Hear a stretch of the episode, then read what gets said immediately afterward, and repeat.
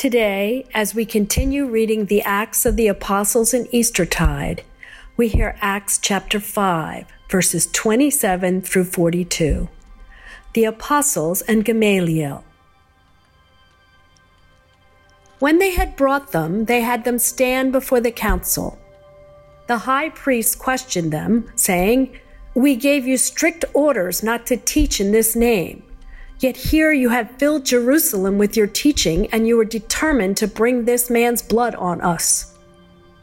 But Peter and the apostles answered, We must obey God rather than any human authority.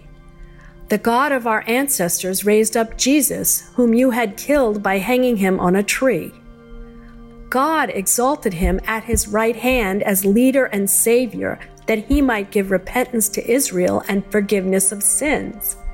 And we are witnesses to these things, and so is the Holy Spirit, whom God has given to those who obey him.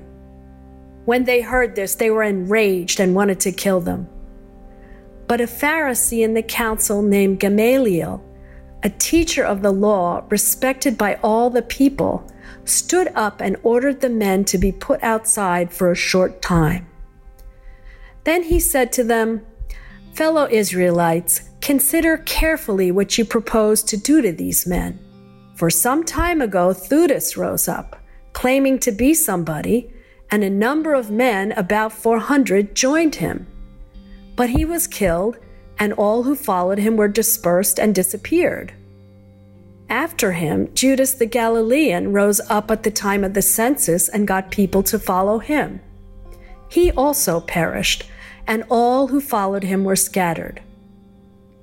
So, in the present case, I tell you, keep away from these men and let them alone.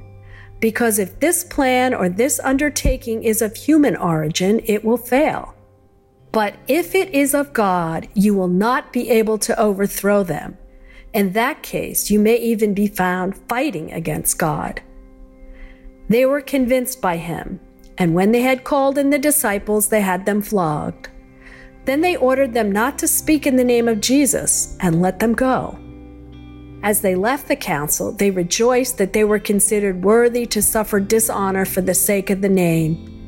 And every day in the temple and at home, they did not cease to teach and proclaim Jesus as the Messiah. To learn more about this offering, please visit stjames.org/acts.